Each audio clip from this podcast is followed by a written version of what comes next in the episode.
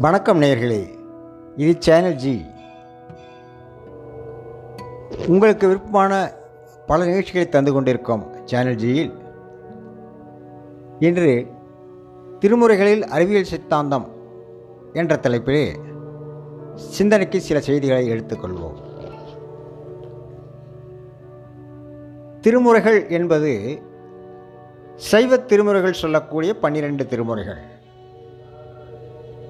ஞானசம்பந்த பெருமான் பாடிய முதல் மூன்று திருமுறைகள் அப்பர் சுவாமிகள் அருளிய நான்கு ஐந்து ஆறாம் திருமுறைகள் சுந்தரமூர்த்தி சுவாமிகள் பாடிய ஏழாம் திருமுறை மணிவாசக பெருந்தகை பாடிய எட்டாம் திருமுறை இப்படி பன்னிரெண்டு திருமுறைகள் பெரிய புராணம் வரை வரும். இந்த நிகழ்ச்சியிலே நாம் அப்பரருளிய தேவாரம் என்று சொல்லக்கூடிய நான்கு ஐந்து ஆறாம் திருமுறைகளில் அமைந்திருக்கக்கூடிய ஒரே ஒரு அறிவியல் சிந்தனையை என்று எடுத்துக்கொள்வோம். அப்பர் பெருமான் நமக்கெல்லாம் தெரியும். முதல்ல சைவத்தில் பிறந்திருந்தாலும் தவக்குறைவின் காரணமாக சமணத்தை சார்ந்து பின்பு மீண்டும் சைவத்தை வந்தடைந்த பெருமகனார். நாவுக்கு அரசன் என்று ஆண்டவனாலேயே போற்றப்பட்ட திருநாவுக்கரசர் என்று சொல்லக்கூடிய அன்பால் நாம் எல்லாம் அப்பர் என்று சொல்லும் அப்பர் பெருமானில். சமணர்கள் மதிக்குறைவின் காரணமாக ச சமணத்திலிருந்து சைவத்துக்கு மாறியதற்காக அவருக்கு சில இடர்பாடுகளை செய்தார்கள். முதல்ல என்ன பண்ணாங்க? யானையை விட்டு ஏவுறாங்க. விஷம் கொடுக்குறாங்க. நீச்சரியில் போடுறாங்க. கடைசியில் கல்லை கட்டி கடலில் போடுறாங்க. இன்றைய சிந்தனைக்கு நாம் எடுத்துக்கொள்ளக்கூடியது கல்லை கட்டி கடலை போட்ட சிந்தனைகள். ஒரு பொருள் கல் அப்படிங்கிறது ஒரு பொருள். இந்த கல்லை கடலுக்குள்ளே போட்டால் என்ன ஆகும் நிச்சயமாக அமிழ்ந்து போயிடும். ஆனால் கல்லை கட்டி இன்னொரு உயிர் உள்ள ஒரு பொருள். கல்லை கட்டி உயிரோடு தூக்கி போடுறாங்க கடலில். அப்போ அந்த உடல் மேலே வருமா வராதா? அறிவியல் பூர்வமாக சொன்னால் வராது.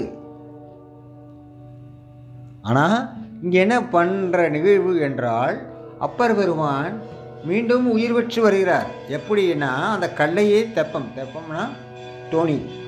அந்த தோணியாய் பற்றி கொண்டு அப்படியே வருகிறார். எங்கே? கரைக்கு வருகிறார். கரையேறி குப்பம் என்ற ஊர் இன்னமும் இருக்கு கடலூர் பக்கத்தில்.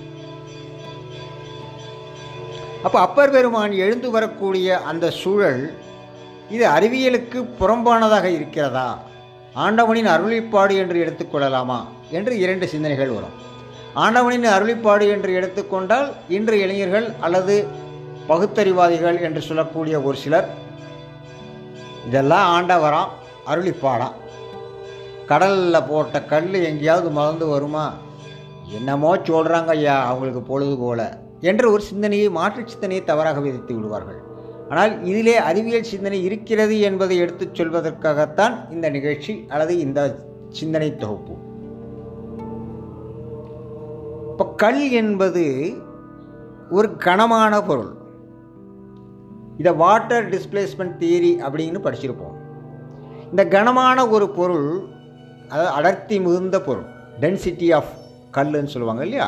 அந்த அடர்த்தி மிகுந்த ஒரு பொருள் அதை தண்ணிக்குள்ளே போடும்போது என்ன ஆகுது அப்படின்னாக்க கடல் தண்ணிக்குள்ளே போடும்போது கல் கடலுக்கு அடியில் போய் உட்காந்துரும் ஆனால் இங்கே கல்லோடு சேர்ந்து ஒரு உயிரையும் கட்டி போடுறாங்க. அப்போ உயிர் என்னாகும் அப்படின்னாக்க சாதாரணமாகவே நம்மளே என்ன பண்ணுவோம் அப்படின்னாக்கா தண்ணியில் மிதந்துட்டு போகிறோம் அப்படின்னாக்க கொஞ்சம் நேரம் மூச்சு அடைக்கிற வரைக்கும் இருப்போம். மூச்சு போயிடுச்சுன்னா அது வெறும் உடல் அந்த உடல் வெயிட்டான உடல். அப்போ என்னாகும் அப்படின்னாக்க ஆட்டோமேட்டிக்காக போயிடும் உயிர் போயிடும். உள்ளே போயிடும். இந்த சூழ்நிலையில் எப்படி ஒரு கல் மிதக்குது அப்படிங்கிற சிந்தனையை கொஞ்சம் பொறுமையாக இந்த பக்கம் திருப்பி பாருங்கள் கல்லினுடைய டென்சிட்டி குறையணும். கல்லினுடைய டென்சிட்டி குறையணும் அப்படின்னாக்க அங்கே எதுவும் மந்திர வேலை பண்ண முடியாது. ஆனால் கல்லும் கரையும். எப்போ? பாடும்போது. யார் பாடும்போது? அப்பர் சுவாமிகள் பாடும்போது. அப்பர் சுவாமிகள் பாடும்போது கல் கரையுது. கல் கரையும் போது கல்லோட டென்சிட்டி குறைஞ்சி போயிடுது. ஒரு பொருளோட டென்சிட்டி குறைஞ்சி போச்சுன்னா அந்த பொருள் என்னாகும்? மிதக்கும். இதுதானே இயல்பு? அறிவியல் சொல்லக்கூடிய உண்மை இதுதானே? இப்போ இங்கே அறிவியலுக்கு புறம்பான செய்தி இருக்கிறதா என்றால் இல்லை. அதை சொல்வதற்காகத்தான் இந்த சிந்தனை. அப்போ கல்லுடைய டென்சிட்டி குறைஞ்சி போயிடுது. அப்போ கல் என்ன பண்ணுது அப்படின்னு கேட்டாக்க குறையிறதுக்கு காரணம் என்ன? அங்கே எங்கேயும் அங்கே எந்த அறிவியல் நுட்பமும் கிடையாது. ஒரே ஒரு சிந்தனை மட்டும்தான். என்ன? பாடுதல். என்ன பாடுதல்? மனம் உருகி பாடுதல். கல்லும் கரைந்துருகும் பாடல்களை பாடிய அப்பர் பெருமானின் பாடலினால் லட்சுணையாவது நமச்சிவாயவை என்று சொல்லும் அந்த திருப்பதிகத்தை பாடியபடி கல்லின் மேல் தெப்பமாக அமர்ந்து கொண்டு அப்பர் சுவாமிகள் கருகிறார் அப்போ இங்கே சொல்லக்கூடிய சிந்தனை என்ன என்றால் கல் போட்டதும் கடவுள் அருளையால் மிதந்தது என்பது ஒரு புறம் எடுத்து சொல்ல அதை கிண்டல் செய்பவர்களுக்காக இந்த சிந்தனையை எடுத்துச் சொல்கிறோம். இப்போ கல் என்பது பொருள் அது வாட்டர் டிஸ்பிளேஸ்மெண்ட் தியரியின் படி அதனுடைய தன்மை குறைந்து விடுகிறது டென்சிட்டி குறைஞ்சி விடுது அதனுடைய டென்சிட்டி க கல்லினுடைய அடர்த்தி குறைந்து விடுவதால் கல் மிதக்கிறது. அந்த கல்லின் மீது அப்பர் பெருமான் அமர்ந்து கொண்டு தோணி பற்றி வருகிறார் கையேறி குப்பம் என்று ஊரில். இந்த சிந்தனை உங்களுக்கு ஏற்புடையதாக இருக்கிறதா? உங்கள் கருத்துக்களை பதிவு செய்யுங்கள். மீண்டும் இன்னொரு சிந்தனையில் நாளை சந்திப்போம். நன்றி வணக்கம்.